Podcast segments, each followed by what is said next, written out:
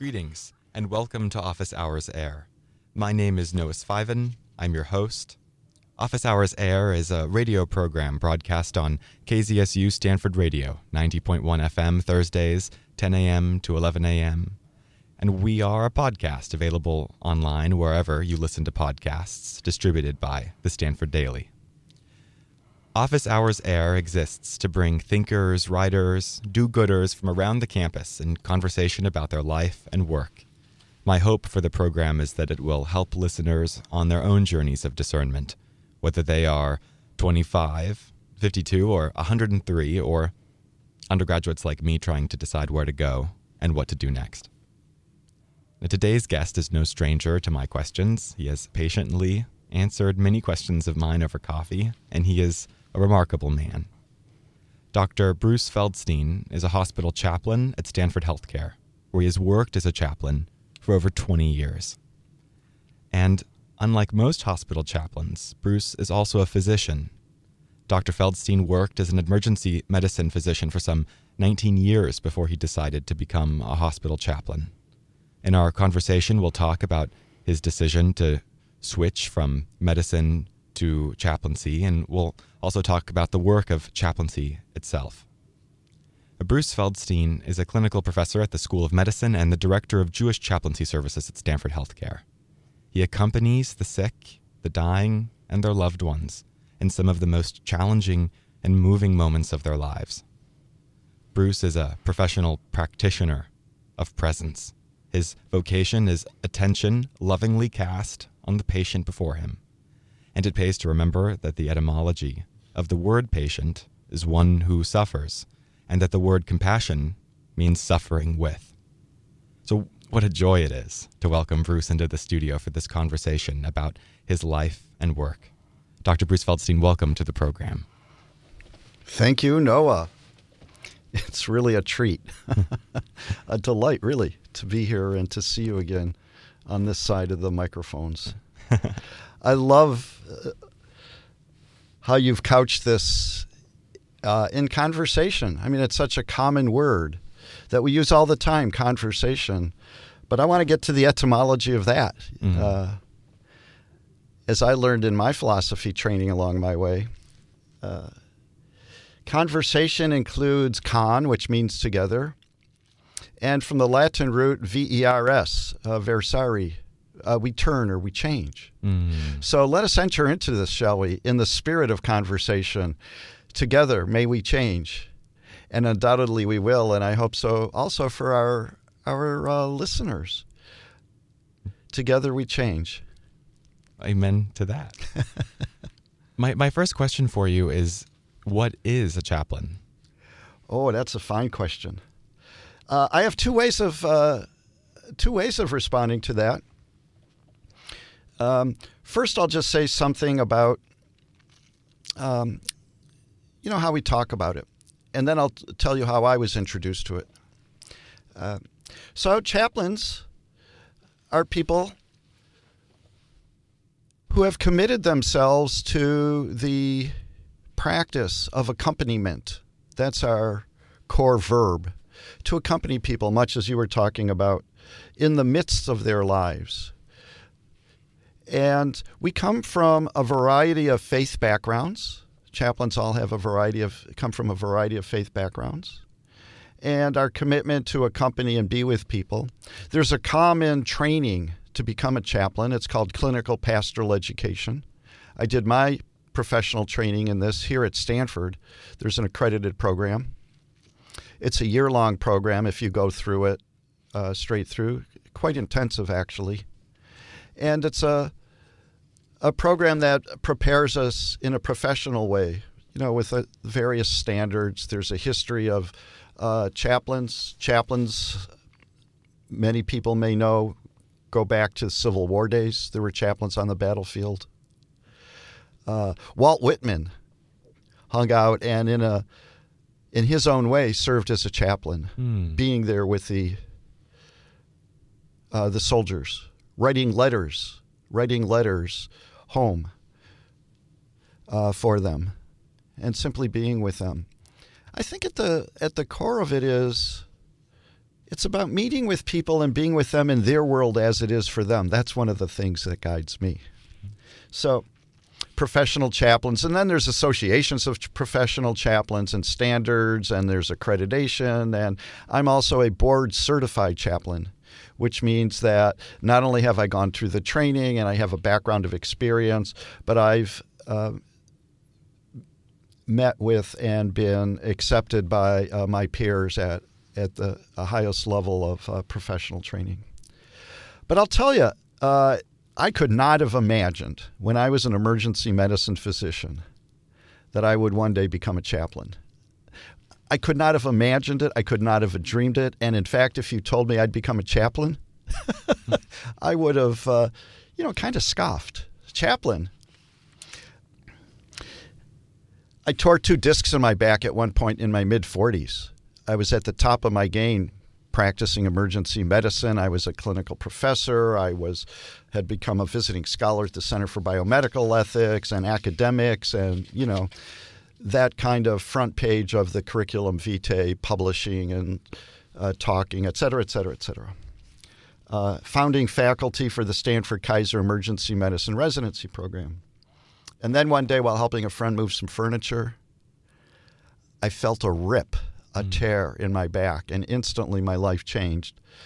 Although the writing wasn't on the wall till about eight months later, after trying but unsuccessfully to continue my practice, I was at the office of the uh, spine surgeon. He looked at the MRI and he looked me in the eye and he said, Dr. Feldstein, would you like to know what the test shows? I said, Sure. And I fully expected him to tell me, well, you know, there's a hyperdensity here and the alignment of this bone on that, and and to go through the various anatomy and tell me what had uh, torn or broken or was out of line. But instead, he did a remarkable thing. He said, Dr. Feldstein, the MRI says, you need to find a new work style. a new work style. He got to what I've later well, actually, I was already talking this way. I began to notice it wasn't just about the medical chief complaint, and there's a certain language and perspective in medicine that, that physicians follow. But he went to the meaning, mm. the underlying chief concern, what matters most. And he responded to that without my asking him. And he said, You need to find a new work style. End of career. End of career. And that really thrust me, threw me into a whole question I had no idea. So now what? And it's the same question, you know, we ask ourselves all the time along in life well, who am I? And uh, what now? And then how shall I live? And, you know, now what? What's my purpose? And those kind of things. Um, that sounds familiar, doesn't it, to you? Yeah. yeah. Uh, well, it certainly uh, opened itself up to me. And one thing I discovered along the way was something I also learned in some from a number of wise teachers that there's sometimes we can't immediately get answers. We can't get answers to questions that aren't so obvious, as the poet Rilke says. And yesterday was his birthday, by the way, Rainer oh. Maria Rilke. Oh, and he talks about living with questions. Mm. Don't try and seek the answers which cannot be given you. Live the questions, he says. And that's the important thing about living the questions. And live the questions now, knowing that gradually, someday, you'll live along into the answer. So that was great wisdom. That was a gar- guiding star for me. And I left that uh, clinic office, and I had no idea, but I knew that the question was, "What's next?" And for me, it was, "Where's my heart?" Um, and I couldn't answer it. And I don't mean my heart like a cardiac muscle. I mean my heart, as one of my teachers, Rachel Remen, says, the heart is an organ of vision. Mm. In medicine, they don't teach you that in the gross anatomy lab. The heart is an organ of vision. You know, it allows us to see what matters, what's meaning, uh, to look into a future from within ourselves and in a way that, well, let's just say the word calls to us. Um, So I lived that question, and again, I had no idea what I was going to do. I thought I'd become a uh, an ethicist. I was offered a position, in fact, at the American Medical Association, and but then it it didn't seem, you know, I couldn't say my heart was in it. um, it's a much bigger story, but at one point, I traveled to Jerusalem to uh, to study uh, Jewish thought, Jewish philosophy, uh, Judaism as a religion. It called to me. I did that and I came back. I was at an international conference on uh, Jewish medical ethics held here in the Bay Area, and there were oh 400 physicians from around the world and leading ethicists, Nobel Prize winners, uh, rabbis. And in the middle of that conference, among many things, I was sitting next to a guy, and this was out of the blue. And so much of what prompts us in different ways appears out of the blue. It's not like a thought inside, it's not something we figure out, it's a happening. and this guy turns to me and he says, "You know, you you ought to become a chaplain." Hmm. I said, "What?" Just like that. "What? Chaplain? Chaplains are Christians." Well, this is what I thought. He says, "No, no, no, no. Chaplains come from all different faith backgrounds. They come from all different faith backgrounds." I said, "Hey, look. I'm not a rabbi you know, I'm not one of these people who are like pastors and ordained. Uh, I'm a physician. He says, ah, it doesn't matter if you're a rabbi or you're ordained. And I and he says, you see that lady over there? She's not a rabbi and she's a chaplain. Chaplains can come from all different backgrounds, from social work, from psychology, from education. So why not medicine? Mm. And I said, huh. And it turned out at Stanford they had a program in becoming a chaplain and a volunteer program. And so I volunteer. I thought, well, I'll try it out. And do you know what? I felt at home. I felt at home, and in a way, like I had never felt at home in my work or my any of my professional life. Can you say more about that feeling? What it what being home felt like? No, it just felt home. Mm. It felt right. It's like where I belong. This, I belong here. A sense of belonging. If you want to ask me now, what did that feel like? no, but you know it. You know it when you see it. You know. Uh, so I volunteered, and then found out about chaplains, and then uh, there was a, a, a guy in charge. No, he was he was a reverend, George Fitzgerald. I really admire this man. He had helped to set up this program of spiritual care, been in it for a long time. And I went into his office. He was in charge of the training and the whole program. And I said, uh, I'd like to become a chaplain. He said, Great. What's your ordination? I said, uh, Well, I, am not ordained. He says, Oh, well, uh, where did you go to seminary? Because this was the traditional background. And I said, Well, I didn't. He said, Oh, and he said, So what is your background? I said, Well, I'm a physician. And he said, Oh. and he was interested that I wanted to be a chaplain, but I didn't have any of the usual, uh, didn't meet the typical criteria. Nowadays, I do. Because chaplaincy in the 90s shifted from being focused more on religion, and now it's focused on the spirituality. And he said, So why do you want to? And I explained how I came to this. And he says, Oh. And asked me to apply and uh, accepted me. He, he later said, You know, we decided we'd take a chance on you. so that was 24 years ago. And can you talk? So, so that that was your one year residency program in clinical pastoral education. Mm-hmm. Can you talk about how you changed over the course of that year? Um, how the year changed you? Oh, indeed. Um, I think I'll, I'd like to share it by way of a story. Because hmm. mm. even before I injured my back, there were inklings of this in who I was and, and what I was doing. And it showed up one day like this in the emergency department, where I found myself praying with a patient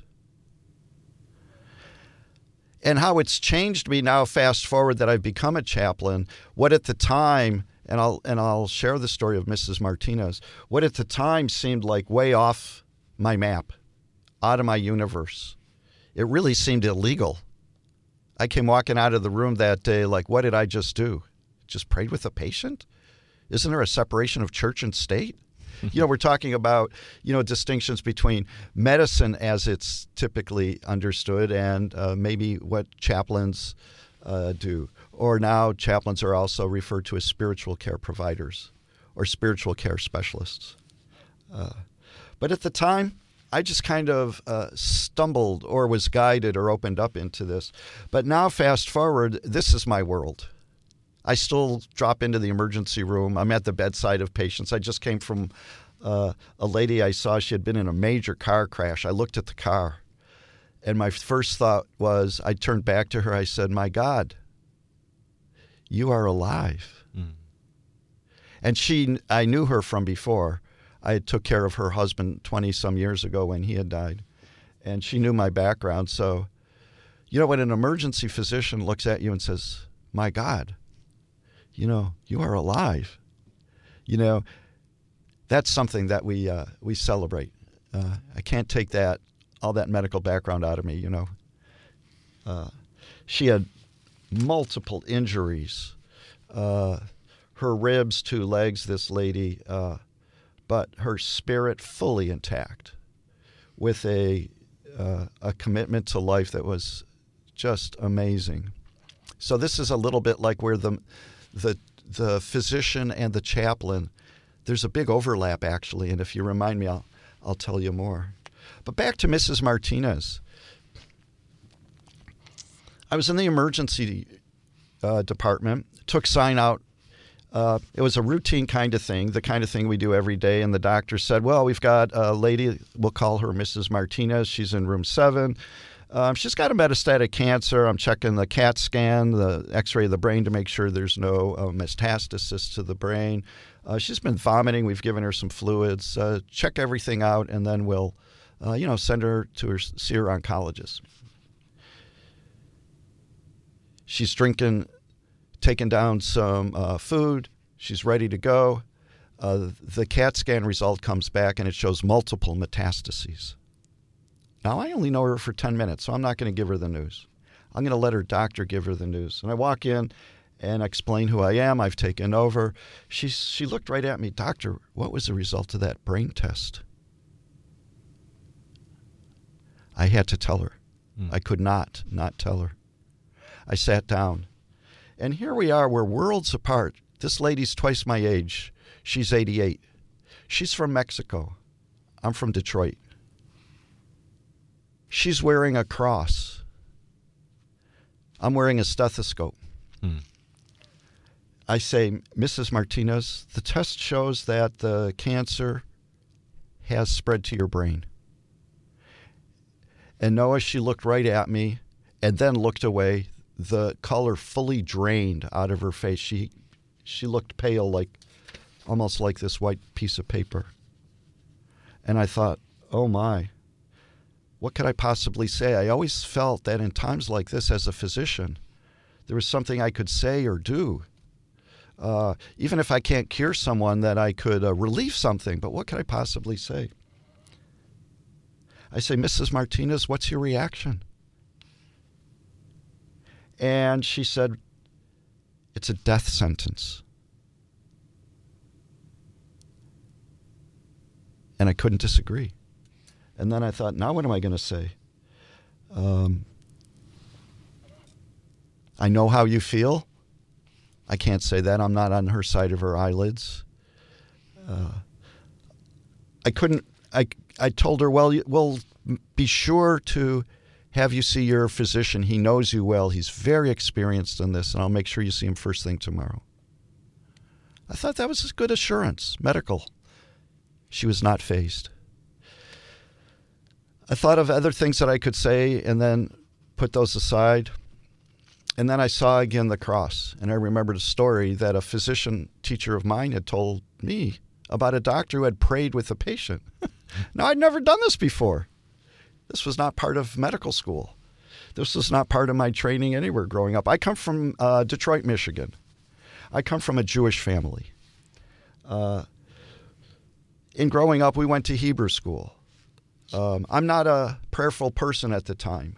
Um, and certainly not in this kind of situation or with somebody who's, as I said, twice my age and, and from a whole nother tradition. She prays to Jesus. I don't, you know, it's, but yet here we are.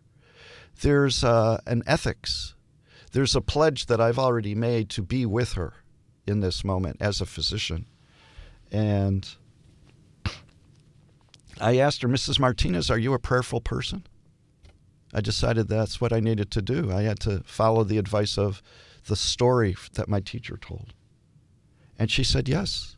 And I said, Would you like to have a prayer together? And she said, Yes. And then I thought, Now what?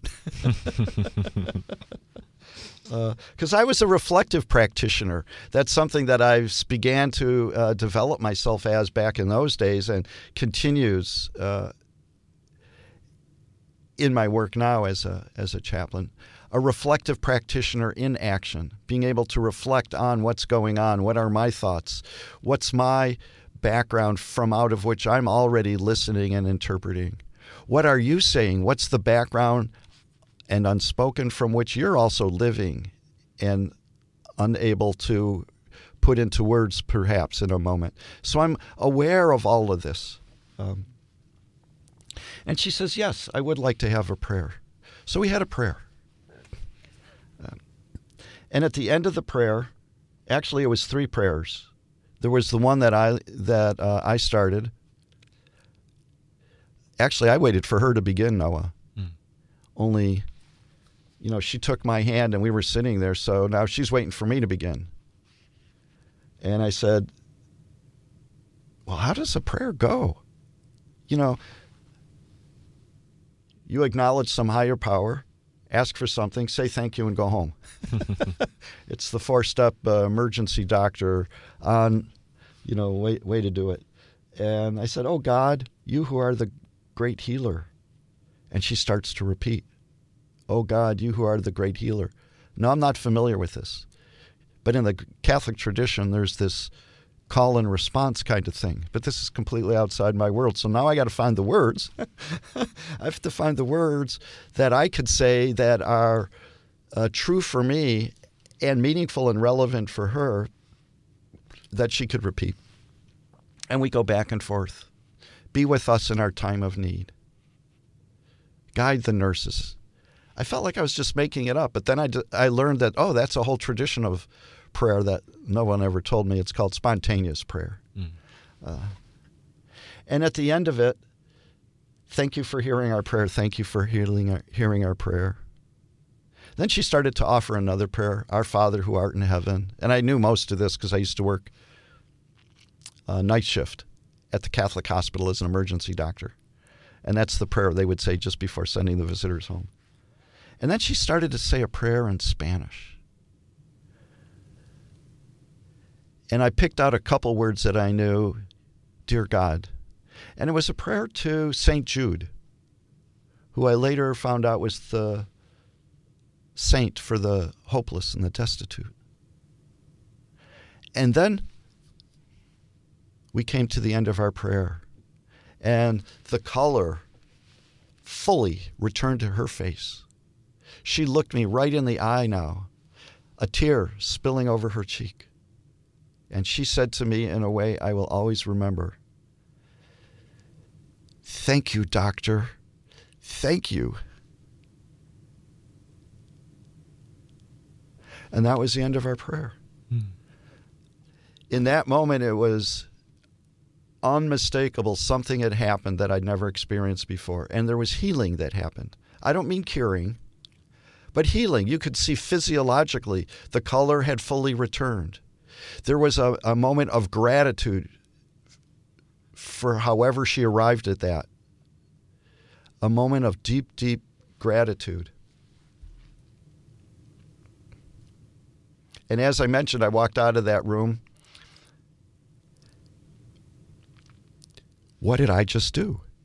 I think this was illegal. I had a resident with me, and I was explaining to him. Uh, I ended up taking that case to the. Uh, I was a visiting scholar, as I mentioned, to uh, Young. Ernle Young was a founder of the Stanford Center for Biomedical Ethics here at, at Stanford. And I said, Ernle, we had been teaching together. He had invited me to teach with him. I said, Ernle, I, I think I did something like bad. He, he saw that I was shaken. Uh, I said, Well, what do you mean? I said, Well, I, I did something I think was illegal and, and uh, that it might get reported to quality improvement in our department. I, I said, Except I am head of quality improvement. Talk about moral quandary. and so I told him the story and we put it, he said, Let's put it under the ethical microscope. And under the ethical microscope, it passed all the tests to do good, to do no harm, respect the patient's autonomy. You asked permission, he said. You didn't impose on her. You didn't proselytize. Uh, and he said, you know, in the world of uh, in the world of chaplains and chaplaincy, what you did was as common as what a doctor does prescribing an antibiotic for an infection. You offered her prayer. And in that moment, I came to see the differences between what it means to be a doctor and what it means to be a spiritual care provider or a chaplain. But I also came to appreciate there's something at the very core for both. There's a centerpiece for both. And it has to do with caring. And it has to do with a commitment to care. Now, the doctor commits to care in the doctoring way. The chaplain or the spiritual care provider, I commit to care in this way. But there's a commitment to care, and that's core. Um, when I walk into a room, as a chaplain now, I always stop and prepare my quality of presence, my attention and intention. Uh, there's a Hebrew word for this, it's called kavanah. Kavanah, uh, it's commonly translated as intention, but it has these two aspects to it. There's the quality of our presence, our mindfulness, and then there's the quality of what we intend. There's something that we've pledged ourselves to. Um, and you know what? It's similar as a physician and as a chaplain, is what I've discovered, and, I, and that's part of what I teach now. Uh, I teach it at classes at the School of Medicine to the uh, medical students. I introduce it when I'm teaching faculty. Uh, um, I'm going to be giving a keynote talk at uh, Taiwan. They have an international symposium coming up, and they've asked me to speak about it there. Uh, so it looks something like this.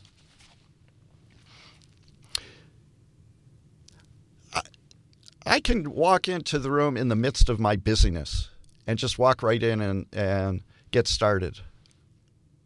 And that mood, what it tends to produce is some version of uh, busyness or preoccupation or maybe a kind of algorithmic way of going about something, you know, transactional.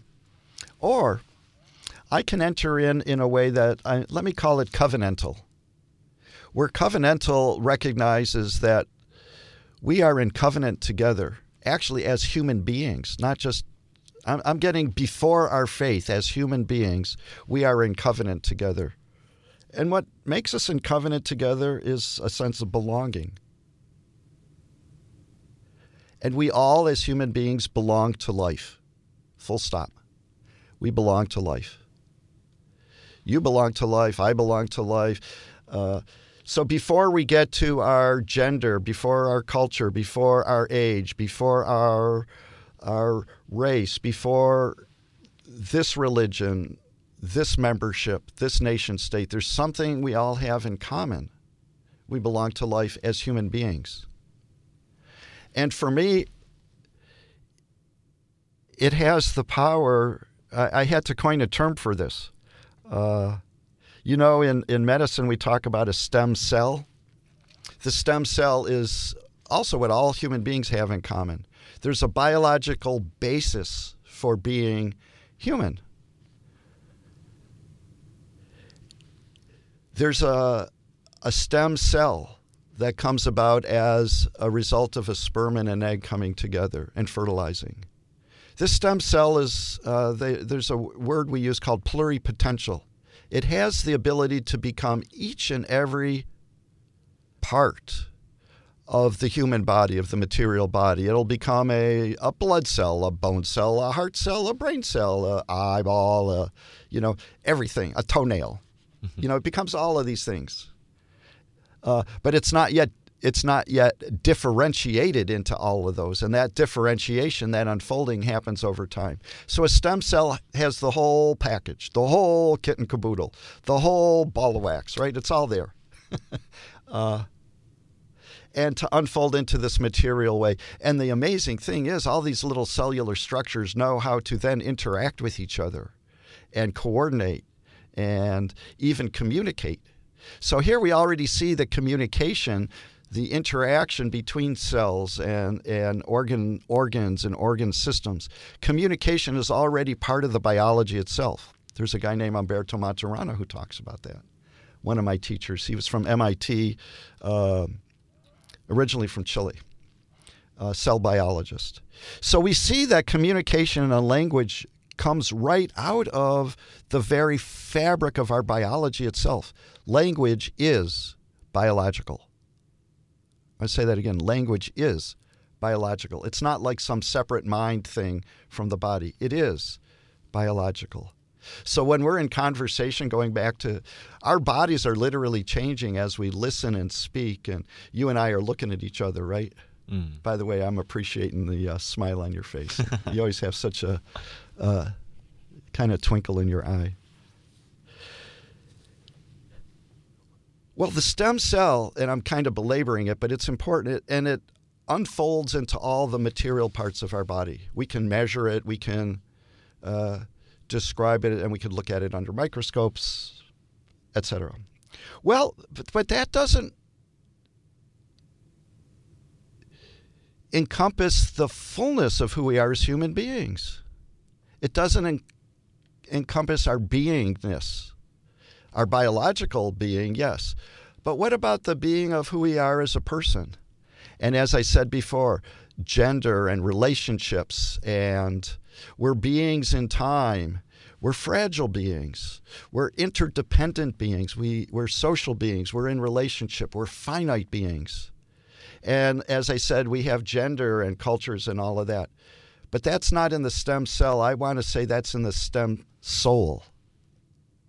And I'm not saying soul in some religious kind of way here. I want to just distinguish something that also is pluripotential and undifferentiated in its beginning. And then, in the same way as a stem soul unfolds and differentiates, so too does a stem soul. Did I say that right? Because stem cell and stem soul both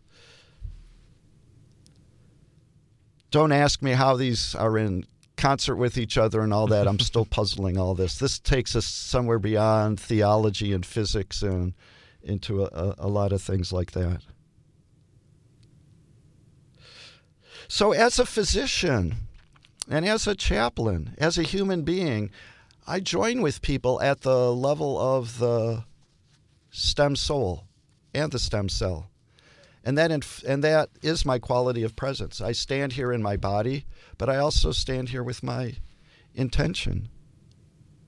As I enter into the room, may I meet you, my patient, or the person I will accompany. And the word's my, so it's it's personal.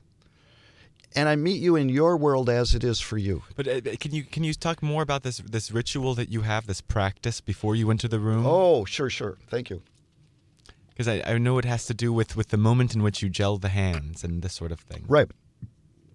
Thank you. Um, yeah, for those of you who are familiar in the hospital, before you go into a patient's room, there's a, an antiseptic. It's called a gel. And before going into the room, one is required for what they call universal precautions to gel. And we gel in and we gel out.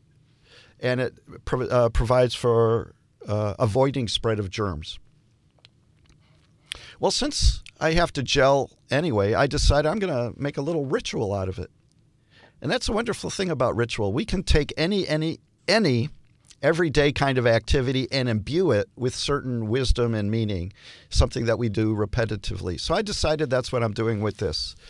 So as I gel in, I take that moment to stop, to interrupt the already always busyness that's going on. So I stop and I bring my attention to my feet and to my breathing. And as I breathe in, I'm aware of the sensation of my feet on the floor,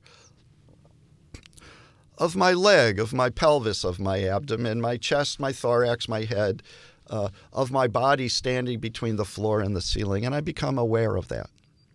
So I'm focusing my attention. With another breath, I'm aware of my breath itself as it flows in, as I inspire in spiritus. We're bringing in spirit. Breath and spirit in Latin, but also in Sanskrit and also in Hebrew. Breath and spirit are share the same words. In Hebrew, the word is ruach. Mm. Ruach. You got to get that good ch in there. Ruach. It's the spirit. Uh, and so I'm aware as I breathe in of the breath that comes in, flows in, and out, while at the same time aware of the body. And then with the third breath, as I'm feeling the gel now in my hands, it's a well, it's a gel. It's got a kind of cool uh, feel to it. It's a gel liquidy sensation. So I'm, a, I'm aware exquisitely now of the sensation of the gel. And I imagine as I breathe in, I'm breathing all my preoccupations into the gel. And then I imagine as the gel evaporates and I feel the coolness, the gel is whoosh, evaporates away my preoccupations. And so, where does that leave me? Present. Right, yeah, you bet. Right here and right now. And now, as I'm about to enter into the room, I also remind myself before I, before I knock, I want to remind myself as I enter the room this is also part of my ritual. And I do this again with a, uh, a breath. By the way, it's taken a lot longer to describe all this than to do it. so in real practice, it's I just stand there with my eyes open. That's the advanced uh, quote meditative mindfulness practice. To do it with your eyes open, so you don't look like you're you know standing with one leg up in a yoga pose in the middle of the hallway. I could do that, but it kind of looks a little silly. so I've prepared my attention, and before I go in with another breath, as I enter the room, may I meet you, my patient, in your world as it is for you, and accompany you from there. May I bring a quality of presence that allows you to connect with your source, your source of comfort, of strength, of meaning, whatever that is for you. What matters for you is what matters for me. Mm-hmm. And may I listen for and respond to that. What matters for you is what matters for me. That's, that's my definition, operational definition of compassion. I want to listen for what matters for you and I want to respond to that. And may I be fully present and respond with all of my life experience as well as my professional training and my professional experience it's all here available for me to offer to you in the service of life, in the service of healing. There's a quality of listening that I bring. Um, I haven't talked about this uh, publicly uh, before, but you know how we have active listening you know, that's when I want to, I listen for you and I give a kind of feedback so you know that I know what you're saying. We're on the same page. Rachel Remen then talks about another kind of quality of listening called generous listening, where I want to listen not to try and fix you or to problem solve or to give advice. I want to listen to be with you without having to necessarily even understand it. I want to hear how it is for you. And then there's another kind of listening that's called disclosive listening. It takes both of these to another level. And while I'm listening, I want to listen for what new possibilities may arise. What new possibilities may arise for you that we haven't seen before? Maybe there's something then I can now offer in response. Um, so I'm also listening for what's unsaid and unspoken, and in a way that opens up a horizon of future. So it's a it's a joining process, joining with people, being with. Um,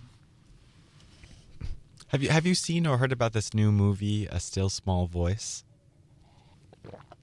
Remind me, is that the one about the uh, palliative care physician? It's um, it just came out I think this year, and it was um, directed by a Stanford alumnus, and but it's it follows the the um, journey of a, a resident in, in a in a clinical pastoral education program at Massachusetts General. Oh right, and uh, but but the reason why I bring it up is because um, the, the the the primary educator of the program, um, a reverend named David, the surname of whom I've forgotten, um, you know, says, and and the director uses this at the beginning of the movie, that you know we live in a society where you know people say, don't just stand there, do something, and then he says that right chaplains try to flip that and say, you know, don't just do something, stand there. Yes, that's right. Yeah. But um, I, I mean, I found that movie really um, wonderful. There was a there was this um, a, a, a, showing of it here, and he the the director was there, and his sister's a chaplain, and there were lots of chaplains in the audience. Yeah. Oh, that's that is so good because it's so true, and it's it's one of the things. Unlike, um, I know one of the questions that that you think about, you've thought about is, uh, you know, so what's the difference between a doctor and a and a chaplain? And actually, we could talk. Uh, it can be a more a basic difference between um, people who are oriented like we so are in the West. We're oriented to our doing, accomplishing. Um, well, before all that, all that ar- arrives in language and out of our various commitments and inside our, you know, our, our, you know, our human social context. But before all that is our human being, and that's what the flip is. Uh, before before the doing is the being. The doing comes out of the being. I become a big fan of observing the the I don't know how to call it. It might sound a little philosophical or mystical or because it is that too. It's the the nature of my being itself. Um, the place from out of the place within which I already am, always already am, from out of which I move forward in life and, and react to. Um, said another way, uh, Rachel Remen uh, likes to talk about the antecedent of our commitment, and commitment is always is about action. The antecedent of our commitment is meaning. And so when I'm with you, or actually now it's you, uh, one of the thoughts I know you've asked me about. Well, how has being a chaplain changed me? Mm. I now this is how I am in life. It's not just at the bedside; it's at the grocery store, when I'm in the back of the Uber cab. You know, I when I meet people, I I encounter them. I mean, like really, I encounter them there's a way where I, I don't stop in jail, but I stop and I'm aware. Mm. You know, when I encounter you, we come face to face. I've learned at the bedside so much uh, from patients. I've learned how who we are really is each other. Mm. Who we are is each other. And so there's a little bit of you and me and me and you. Um, and these are not new ideas but I've come to really like get it, you know, like really get it. Uh, it's like you have to hear it over and over and over again. I'll tell you where it really that really uh, I, I saw that I was at the bedside. It was some years ago, again, it's this idea of who we are as each other. And there was a, a husband and wife. They're married 68 years. And, or maybe it was 70 some years, you know. They're, they're married a long time. And she's lying in the bed. She's quite ill. But she's, uh, she's very aware and alert and so appreciative. And he's got his hand over the railing and holding onto her hand. It was a, a gesture of just beautiful devotion. Mm. And as she's talking, he's just holding her hand. He's been sitting there, maybe like he has, he, and he's not going anywhere. He's not going over, going anywhere. And it occurs to me, and I said to them, I said, you know, when I see the two of you this way, I can't help but see the love and the devotion between you. And that's a kind of medicine that does not come in the IV. Mm-hmm. I just want you to know that, sir.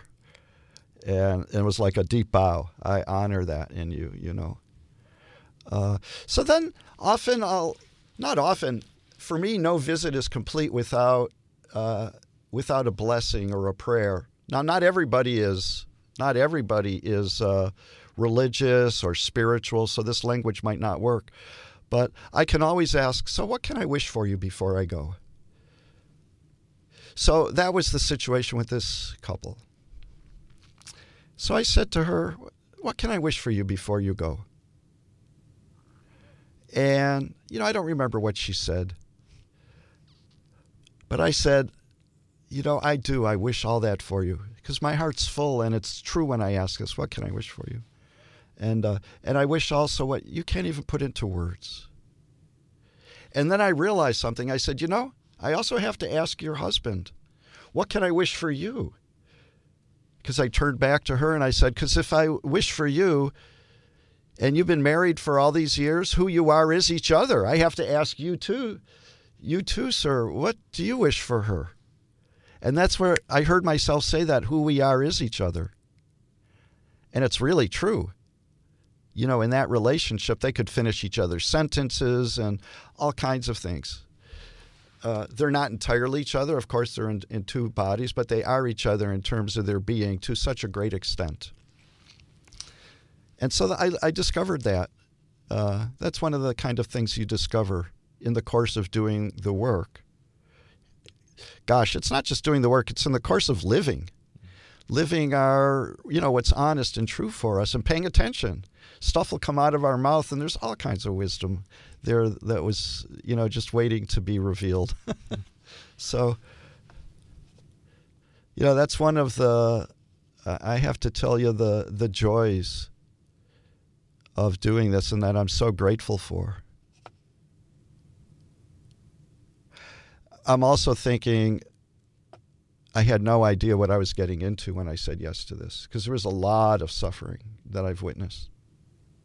There's been a lot of injustice that I've witnessed. There's been a lot of ugliness, um, horror, um, stuff that's like negatively unbelievable.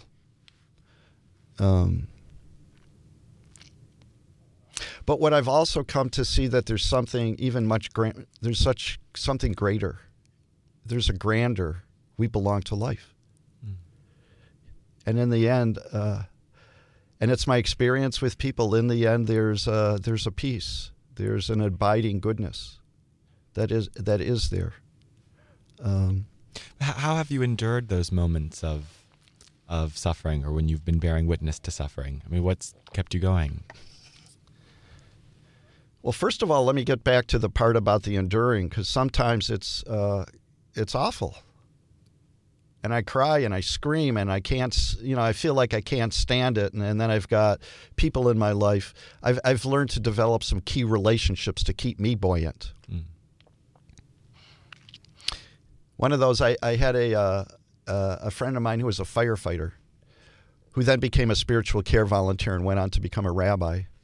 Um, but he was telling me when you're fighting a fire, you have uh, somebody that you say, I'm going in and they've got your back. And it's like you're they're maybe literally tethered to you. So when they go in and you disappear into the fire, if you don't come out in a certain time, they're there to, to pull you out or go look for you. And it's sort of like that. So there's key relationships that I've, I've uh, come to develop, relationships with um, colleagues. So we have a way of understanding that this is the nature of what we do and we're there for each other. At a moment, we can stop and pull somebody aside. And I've done that for others and also received that from others. They never taught me that in kindergarten. they never taught me that in high school or medical school. Man, that's something that we could all learn. I'll tell you that we really are interdependent. We really are fragile. We really do require and depend on each other. Um, and we really are finite, you know, like, uh, that's like really the way it is. Uh,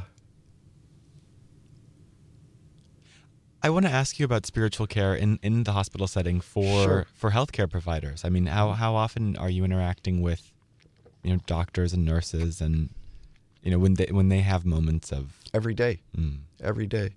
Uh, it's funny.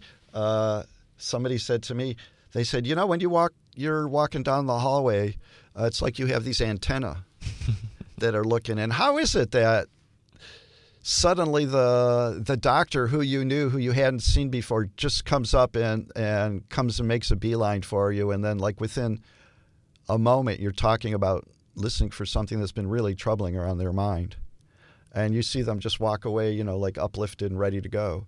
So um, it's all part of the wholeness of this. Um, to me, spiritual care is everyone's job, including as human beings. To be there with and for people in a way that's meaningful, that cares for each other, that says, what matters for you is what matters for me. I mean, doesn't that just seem so obvious?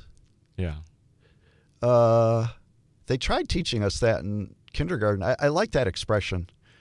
I learned that from one of my teachers. You know what we never learned in kindergarten. Uh, I, I I'm a, a resident assistant, just an, an RA in a in a first year dorm, yeah, and you know one reason why I've sought out that position is because it's a it's a way to have some responsibility for some level of care, and as an undergraduate with all of my academic responsibilities and opportunities, but I um I mean I think as a result of my conversations with you, um I've ended up telling you know my supervisor, the resident one of the resident fellows, um that I'm becoming convinced that every conversation is chaplaincy and that or you know of, of some kind or I mean spiritual care. I I think so. You know, uh, what if we recognize that spirituality is not something separate from other aspects of our being? You know, um, in medicine, they used to say, well, medicine was a bio biomedical field. And when I went to school in the 1970s at the University of Michigan, boy, I was I'd be able to wake up at two o'clock in the morning in the operating room, tell the anesthesiologist the derivation, uh, the chemical derivation of epinephrine, and all the enzymes and the biochemistry and the psychopharm. Uh, the psychopharmacology, the the kinetics, the indications, the contraindications, all of that, all that science and medicine and and and diseases of that involve this. Then we learned that medicine was also, it's kind of tongue in cheek, psychological and social. Ooh, we got to pay attention to the mood. got to pay attention to the emotions. Got to pay attention to the social relationships because all this is part of medicine too. I'm being a little facetious, but it was something like that. We discovered that medicine is bio, psycho, social. In fact, we had a lecture one day, and we were in the uh, amphitheater type seating, and they came in and they said, you know, again, I'm going to be a little facetious. They they came in and said, there's been a, a major new discovery by Masters and Johnson. Oh, what is it? Yes, uh, they've discovered that human beings are sexual beings, and we all gasped. Can we talk like that in the medical school? You know, and they went on to talk about now, fast forward into the 1990s. they have discovered. Are you ready for this? Buckle your seatbelt. They've discovered that human beings are spiritual beings. and one of the chaplains at the uh, Children's Hospital, oh, uh, Wilma Reichert, she's just great. She says, What is it with these residents? They're more comfortable taking a sexual history than asking people if they uh, have any beliefs that are important to them or if they perhaps have uh, beliefs in God that they'd like to share. so these are not like simple, separate aspects of our being. You know, our body, our biology, our psyche, our psychology, our mind, uh, our sociology, our culture, you know, and and then our our spirituality. Actually, it's all part and parcel of being human. So, what if we were to interact with each other with the fullness of your, the fullness of my humanity really does see and interact with the fullness of your humanity. You know, when the Hindus come together and they go namaste, that's part of what the namaste means. The fullness of our humanity, of God, of the of the the je ne sais quoi. You know what? We can't even put it into words, but it's there, that we all belong to, like life and extension. Um, we're all part and parcel of something. It really is a different way of being with each other. It's something I've discovered, and was different than my. I don't know what what are rationalistic, you know, either or, uh, Western, recent, you know, last few hundred years, four or five hundred way of looking. But what happens if we really come to appreciate the the being of being human, just like in an everyday way, mm. you know? How do you think the profession will change in the coming decades? Or if I can put the question differently, after your lifetime and after my lifetime, what will spiritual care look like? Um, you know, when you said, what will the profession change? Then I was going to say, well, which one? Are we talking medicine? Are we talking spirituality? Well, I, I almost want to ask you if you if you reckon that, you know, maybe 100, 200 years from now, spiritual care and medicine could collapse or, you know, become less it become less distinct? Well, I think what will be the same in 200 years, and that's a fantastic question. Um, like to imagine 200 years. So 200 years is beyond like a, uh, a certain kind of historical imagination. Although we could draw on history over 200 years or a thousand. But one thing that seems uh, certain is that we'll still there will still be human beings and we'll still have human nature. Now, how that gets organized, and that gets into a whole other thing, you know, when you start talking about cyborgs and all of this kind of stuff, but mm-hmm. that's something else. But they'll still be human beings, and there's a certain really essential structure of being human, which is we're biological beings. Within and out of that biology is language and I don't mean like French and English, but I mean ways that we communicate and coordinate with each other. And we're we're beings in time, historical beings. And we are fragile. We are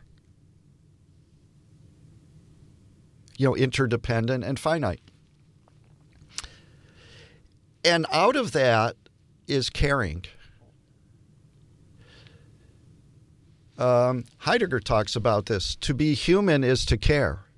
Caring is constitutive of being human. Mm. We care for things that we're concerned about. We have to take care of our body and survive. That's where the you know caring's right there. Um, and then you could have different levels of caring beyond that. So uh, we will care we'll be people who care and we're and we're we belong to life and we're on a planet. I don't know what other planets we're going to be in 200 years. Um, I can't answer the question, but I can begin to imagine and kind of lay out some of it. I don't know how's how's my response. What do you you know ping pong ping back to you? Know well, I just I mean because right I'm I I'm studying history right now and yeah. you you laid out you know some of the things that you said you were facetiously describing medicine, the field of medicine learning in the 1980s and the 1990s that were sexual beings, that were spiritual beings. Um, and I wonder if in our push toward science and medical interventions and knowing more about the body, if if that sort of was an overcorrection for, you know, how we used to do things before, and ultimately maybe what we'll arrive at is the kind of balance that your own career embodies, which is this Yeah. combination of, of, of the most rigorous, sophisticated possible medical training with spiritual care. Um, Oh, where the kind of encounter you had with Mrs. Martinez is not looked at as you know potential, potentially illegal, but you know p- part of the job description. yeah. How about this? You're a, a, a man of history and philosophy and such. Um, so medicine was there. Bef- what medicine has been around a long time, right? Mm. How long's it been around? I can't answer that. Centuries, centuries. No, millennia. Let's talk millennia. Okay. So we go back to the, you know, there's Roman, there's Greek, there's uh, shamanic medicine. Maybe, uh, okay. Um, now, what about science? How old is science as we're understanding science?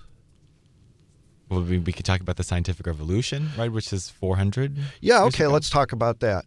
So, medicine was here long before science. Mm. Um, now, what's happened in medicine, medicine, and I want to give credit also to Rachel Remen, one of my teachers. Uh, science is our latest tool of medicine. Science is a tool of medicine. Science is medicine is not science. Science is a tool of medicine. It's one of the ways that a way of looking and being that we use, and we've used successfully. Some great stuff that comes out of science that allows us to practice medicine. But medicine is there before our science, and it's going to be there after our science. I don't know how long science is going to last. Probably a long time. You know, it had a beginning, things also have an end. Mm. Uh, but it's not the whole story, right? Yeah. So I am coming to think, as uh, others are, that science is a tool of medicine, but being of service is, is more about what our medicine is about. Being of service. It's about caring, being of service, being of service to each other, being of service to our families, our communities, being of service to life itself. Being of service also says that I'm not in control. The whole notion of control is only also several hundred years old. It goes back to medieval days. Did you know that? Mm. You know, we No. talk about control like, oh, I'm in control. I can predict. No. No, you know, there's things what we can predict, you know, within statistical possibilities, but life's so much bigger than that. Here's one other thing that I've come to uh, appreciate from becoming a chaplain. We really do belong to life. We are not in control. We can't be. There's things that are uncontrollable life and the world is more than what I can uh, understand. In fact, it is unknowable. Unknowable. I can I experience life, but there's something about life and living that is really indescribable. You just can't describe it. I can feel it, experience, but I can't describe it. And we all know this to be. So let's call that mystery. We belong to mystery. We arise out of mystery. I was talking with a physicist today. I love talking to physicists because we're, you know, at a certain point we arrive at the same, the mystics and the physicists arrive at the same place. Did you know that? Uh, Wonder or awe or Yeah, exactly. Well, wonder and awe, and wonder and awe uh, uh, is a mood, a human mood that arises out of um, when we stand in the face of something that is just indescribable. You know, and then we have words for that, ineffable. You know, you can't describe it. This guy that I'm uh, was talking to today works at NASA, and he studies dark matter. Dark matter is a way of saying there's something there, and I can't tell you what it is. We're just going to use this uh, poetic language called dark matter. We can't measure it, uh, but they can begin to describe, and, and he even knows because he's got a lot of uh, humility about his knowing. He has humility which says, you know, even if we go on to describe all this, we know that it's going to be more that's indescribable, but I'm just going to already accept that. One time at the bedside, years ago, I walked up to a guy, I'll just call him Mel. He was on my list of patients.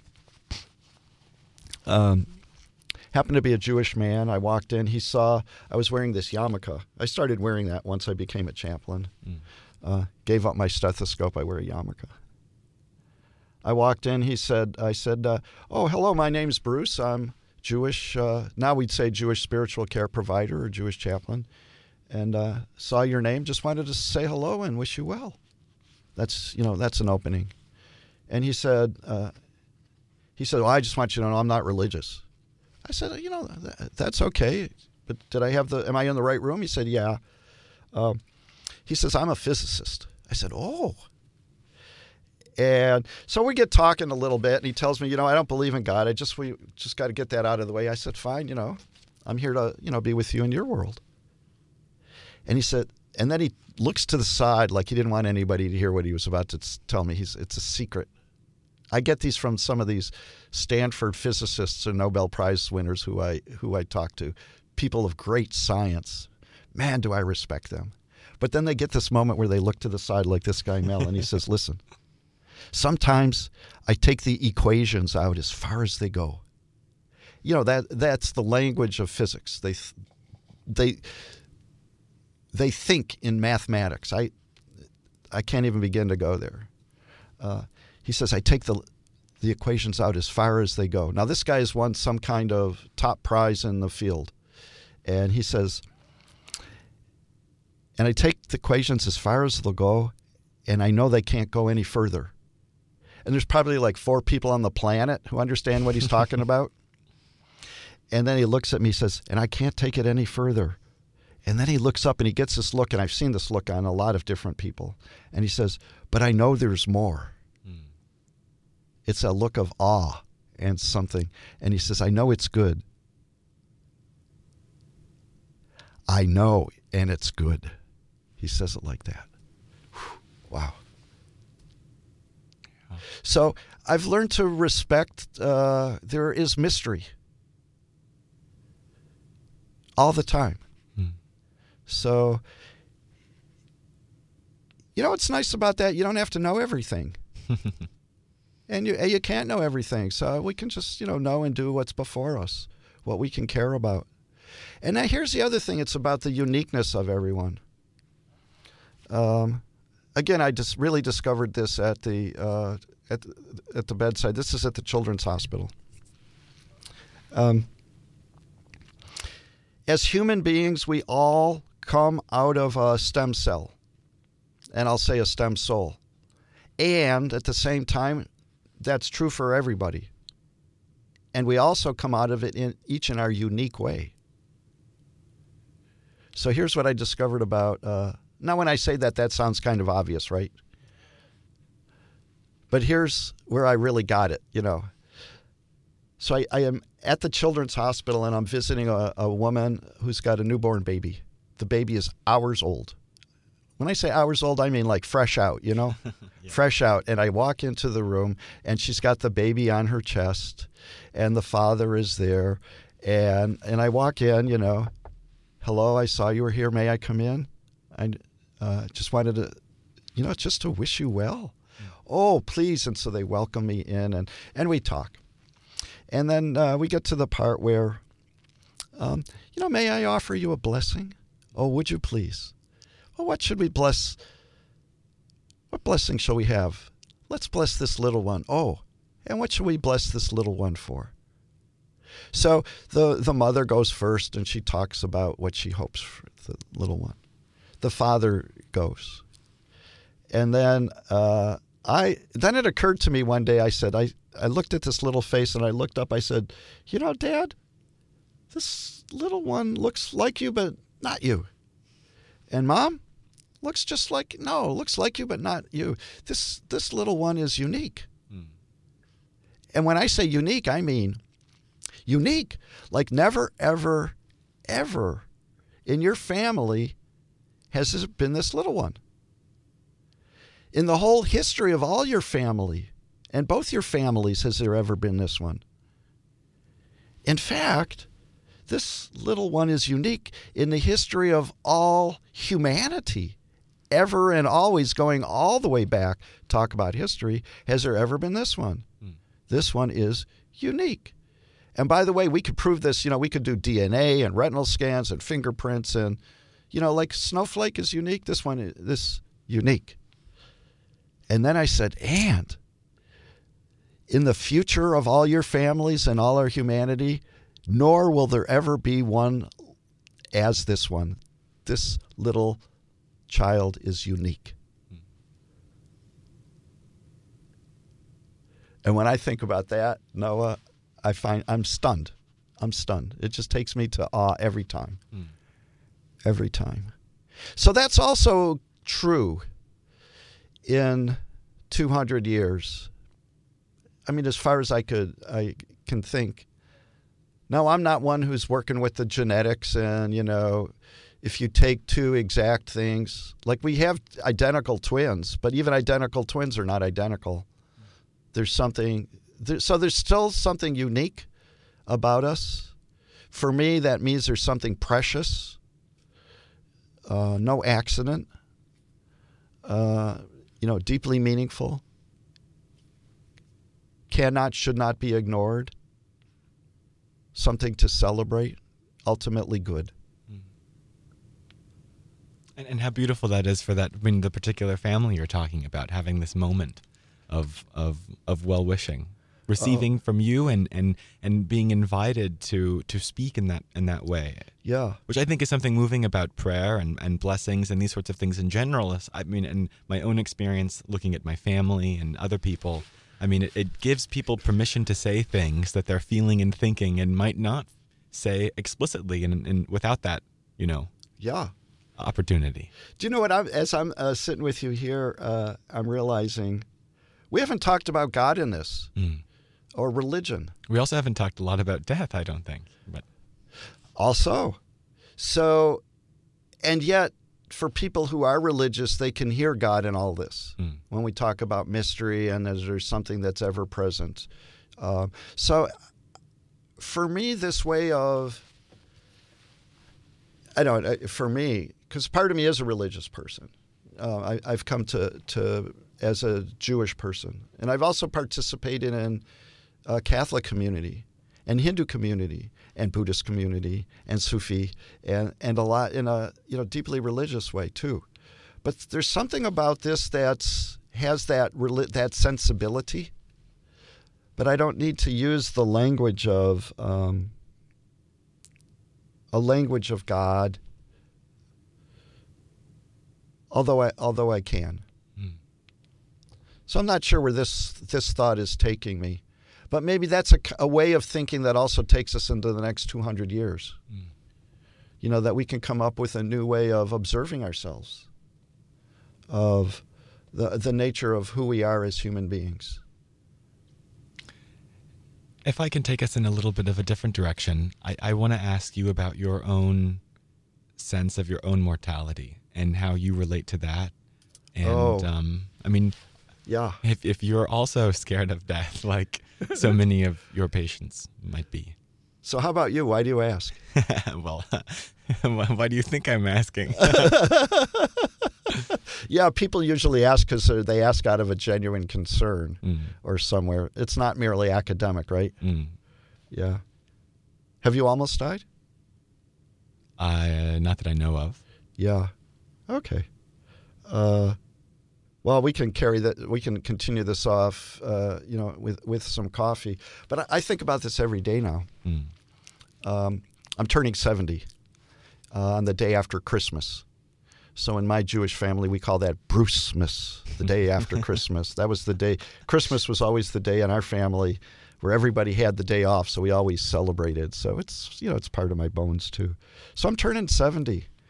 But even before this, as an emergency physician, it really, really was apparent to me we live from heartbeat to heartbeat, from breath to breath. How many people did I see and resuscitate or try and resuscitate whose heart suddenly stopped? Or they suddenly were no longer breathing? End of game. The lady I was with at the hospital today, she was in this major head on car crash. And as it was happening, she was she knew I I could die. She was not in control. She didn't know what was going to happen, but she really knew. And in and when I went in to see her today, she says, "You know, in a second my life was changed. And I'm alive." But it also could have been that she's not. We could have been at her graveside, and I've done a lot of funerals. That's something that is really special and an honor to do. Um, so I think about that I do live from heartbeat to heartbeat. Um, it also really struck me with 9 11. Boy, you know, you, and for a long time I would leave my house and I'd want to make sure that I'd keep going back in to make sure everything was straightened up, and I didn't know why because it occurred to me, oh, you just never know really. Are you going to be? Are you going to come home again? So I've decided to keep that as a practice. At the same time, there's the expression, you know, you live to 120. Um, I was at the funeral just recently of someone lived to 103. I've had patients who are up to uh, 100 and something. Um, so I'm going to live somewhere between now and then, and here's the here's the real truth, and I can't know when. So I also learned this at the bedside. Death is not a failure of life. Mm. Somehow I got in my uh, got in my head, my mind, wherever these things deposit themselves in the that conversational space, that death was a failure of life. No, no, it's not. We're finite beings, and death is not a failure of life. Death, so then what is death? Death is a fulfillment of a promise that's made to every human being that at the moment we take or are given our first breath, at some moment we will take or give back our last breath. And that moment will occur, and when it does, that moment itself will circumscribe the wholeness mm. of our days. So death is not a failure of life; it's a fulfillment, a fulfillment of a promise that when we take our first breath, or it's given to us, we'll take our last, or it will be taken back, and that moment will circumscribe the wholeness of our days, and we can't know when that will be. Mm. It could be in five minutes. I see that. We've seen that at the Children's Hospital. It can be in five hours, five weeks. It could be in five years or 50 years or, you know, 100 and some years. Can't know when. So, what's it like to know on the one hand, I live from heartbeat to heartbeat, and that's really true? Hmm. Or I might live to 100, or I can live to 150. No, not 150, 105, 100 and something in my case, if I get into my 80s, I'm already, you know, well past my father and I'm wondering. But we can't know when. So then, how is it to live knowing both are true? That's something that I've been, uh, that's a practice that I'm taking on. Mm. How do we live in every moment where both are true? What do you think? I mean, what you said about presence at the outset is what comes to mind. Yeah. Trying to and and you talked about I mean and when when you when you talked about the practice of gelling, you talked about doing it with your eyes open and trying to make every moment this kind of thing. And I think yeah. that might be the best answer huh. I've heard so far. Yeah. I also want to say that um, I'm in a moment of certain kind of clarity here, but I don't live in this moment all the time. You know, Eeyore the For, forgetful cartoon character from the children's Winnie the Pooh. Yeah. Eeyore, I got a part of me that's a Eeyore character. I just want to let you know that's me too. Mm. you know, we, we bring all of ourselves to us. So, oh, do I have to live to be 90 years old? it's not like, do I get to? Do I have to? I mean, that I actually that's a real thing for me. So I, I wonder about that sometimes too. So And my, my great grandmother lived to be 105. She did. And, and she used to say that she felt like God forgot her because she had outlived all of her loved ones. Uh huh. Um, so I, I guess she also had her Eeyore moments. Yeah. So I think for me, it's about well, let's just live life and do so in good company. Mm. And we have a choice. You know, which which way do I choose? I'll, I'll choose to look at it. You know, to look for humor, uh, to look for what matters most. You know, to get in the middle of it and you know fight for the fight. Um, to grieve to uh, struggle, to fight, to rail against stuff, to lament. That's all part of living too, um, as well as to uh, celebrate. Well, I think we should come to a close now. Good. Um, Well, I, I have a question for you. okay. You've been asking me great questions. And I don't know, maybe for you and also for our listeners. Uh, so, Noah, what, what can we wish for each other? what shall we wish for each other before we go? Like, really? Yeah. And it also means even if we have no idea how it might come to be. Mm. The simple physical answer is that I think I need to sleep more and, and, and, and pay more attention to health, which is the I know the answer of a lot of people in the world and on this campus. Um, but I think I I also want to keep trying to ask these kinds of questions in a in a responsible and thoughtful way. Yeah. And um, yeah, So may you get that rest that you you need. And may you continue to uh, live life fully mm. and be open to the the call, the call that has your name in it. Noah, Noah. It comes as a still small voice Mm. at any moment in time, and and may you be well used, Mm. be of service. what can I wish for you? Oh, uh, I'll, let's take two of those. I could use some rest Okay. and to have the uh, the patience and the openness and the you know and the opportunity to uh, share. mm. Um, yeah, to be of service. May you continue to let yourself be an instrument for for helping others see their own finitude and beauty. Mm. And may you continue to teach and remind others that we are each other. And I hope that you remember in your Eeyore moments that those too are part of the beauty and fullness of it all. Well put. Well, thank you again so very much. Thank you, Bruce. That was my interview with Dr. Bruce Feldstein. Bruce Feldstein is a chaplain at Stanford Healthcare, where he's the director of Jewish chaplaincy services. After 19 years as an emergency medicine physician, he transitioned to working as a chaplain, and over the course of our conversation today, we had the chance to talk about those experiences and what a joy it was to talk with Bruce. You've been listening to Office Hours Air, broadcast on KZSU Stanford Radio 90.1 FM.